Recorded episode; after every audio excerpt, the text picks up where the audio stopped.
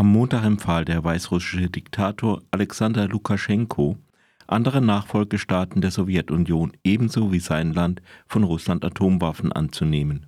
Er nannte dabei als Beispiel Kasachstan. Man kann wohl davon ausgehen, dass Lukaschenko in einer so heiklen Frage nichts sagt, von dem er weiß, dass es Putin nicht gefällt. Dabei kann einem in den Sinn kommen, dass der Besitz von Atomwaffen zu den letzten Besonderheiten gehört, die Putins Russland noch zu bieten hat. Das ist schon symptomatisch für ein Land, das sich mehr und mehr zur Hochburg des Militarismus entwickelt und zu sonst nichts.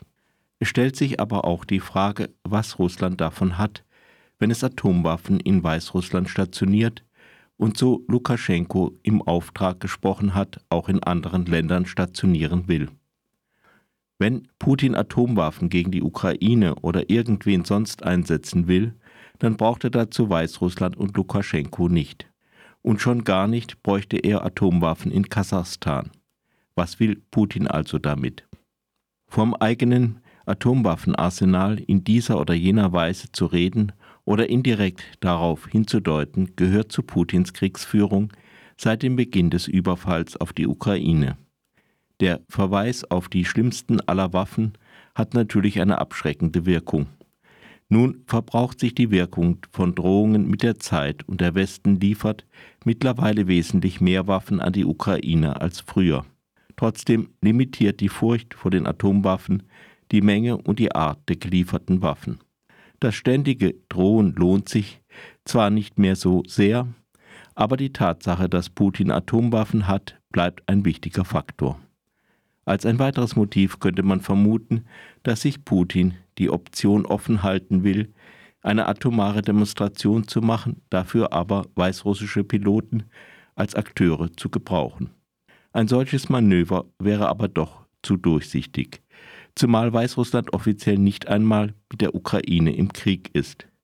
Das westliche Konzept der atomaren Teilhabe setzt einen massiven Angriff auf das Gebiet des Bündnispartners voraus. Das lässt sich nicht einfach für einen Angriffskrieg umdrehen. Die Furcht vor einem russischen Atomwaffeneinsatz dürfte im Westen durch die Verlegung solcher Waffen nach Weißrussland nur vorübergehend steigen, denn nachher wäre die Gefahr weder größer noch kleiner als vorher. Die Änderungen betreffen zunächst vielmehr Weißrussland. Atomwaffen sind gefährliche Gegenstände, die gesichert werden müssen. Und da sie weiter unter russischer Kontrolle bleiben sollen, ist dazu die dauerhafte Verlegung von Personal nach Weißrussland erforderlich. Dazu müssen diesem Personal auch Befugnisse in Weißrussland eingeräumt werden. Möglich ist auch, dass russische Offiziere Befehlsgewalt über weißrussische Kräfte erhalten. Eventuell verlangt die russische Seite auch einen Sicherheitscheck und bekommt dadurch Einfluss auf die Besetzung von Posten bei der Armee, der Polizei und dem Geheimdienst in Weißrussland. Die Stationierung von Atomwaffen kann also als ein Mittel zur weiteren militärischen Infiltration des Nachbarlandes gebraucht werden. Putin hat die Auflösung der Sowjetunion bekanntlich als die schlimmste Katastrophe des 20. Jahrhunderts bezeichnet. Was läge da näher, als diese friedliche angebliche Katastrophe umzukehren? Mit dem Versuch, die Ukraine zu unterwerfen, hat Putin sich offensichtlich aufgemacht, dies zu tun. Doch dass er sich an der Ukraine festgebissen hat, heißt nicht, dass er Weißrussland und andere Länder wie Kasachstan deshalb vergessen hat. Dabei könnte Putin die Stationierung von Nuklearwaffen nicht nur dazu gebrauchen, um seinen Geheimdienst und seiner Armee ein weiteres Standbein außerhalb Russlands zu verschaffen. Die Gefahr, dass russische Nuklearwaffen in die falschen Hände geraten, würde ihm auch einen Vorwand für militärische Interventionen liefern. Dabei mag der Anlass entweder völlig konstruiert sein oder sich auf ein reales Geschehen beziehen. Nehmen wir zum Beispiel an, die weißrussische Opposition brächte es eines Tages fertig, einen Generalstreik zu organisieren, mit dem Ziel, Lukaschenko zu stürzen.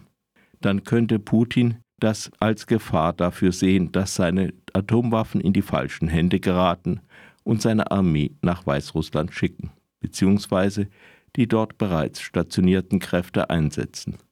Mildere Variante, Lukaschenko droht mit diesem Szenario, um Ängstliche vom Streik abzuhalten.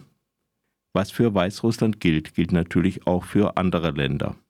Selbst eine bloße politische Annäherung an den Westen könnte für sie riskant werden, sobald russische Atomwaffen auf ihrem Gebiet lagern.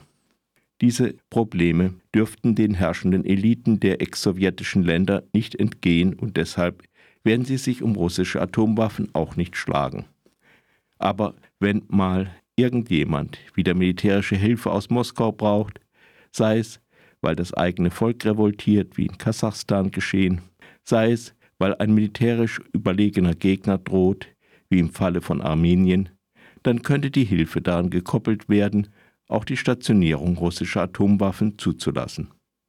Es ist einer der üblen Scherze der Geschichte, dass diese Länder und allen voran die Ukraine einst die auf ihrem Gebiet lagernden Atomwaffen alle an Russland abgegeben haben. Nun macht Russland mit diesen Waffen Politik gegen sie, sei es indem unter dem Schutz von Drohungen mit Atomwaffen ein Krieg gegen sie begonnen wird, wie im Falle der Ukraine, sei es, dass die Waffen als trojanisches Pferd aus Moskau wiederkommen. Bei der Ankündigung der Stationierung von Atomwaffen in Weißrussland hat Putin darauf hingewiesen, dass ja auch die USA Atomwaffen im Ausland, auch in Europa stationiert haben. Das stimmt und das Argument zieht immer. Es ist jedoch Russland, das als einziges Land in der Welt seit dem 24. Februar 2022 ständig in der einen oder anderen Weise mit dem Einsatz von Atomwaffen droht. Das zeigt den Unterschied.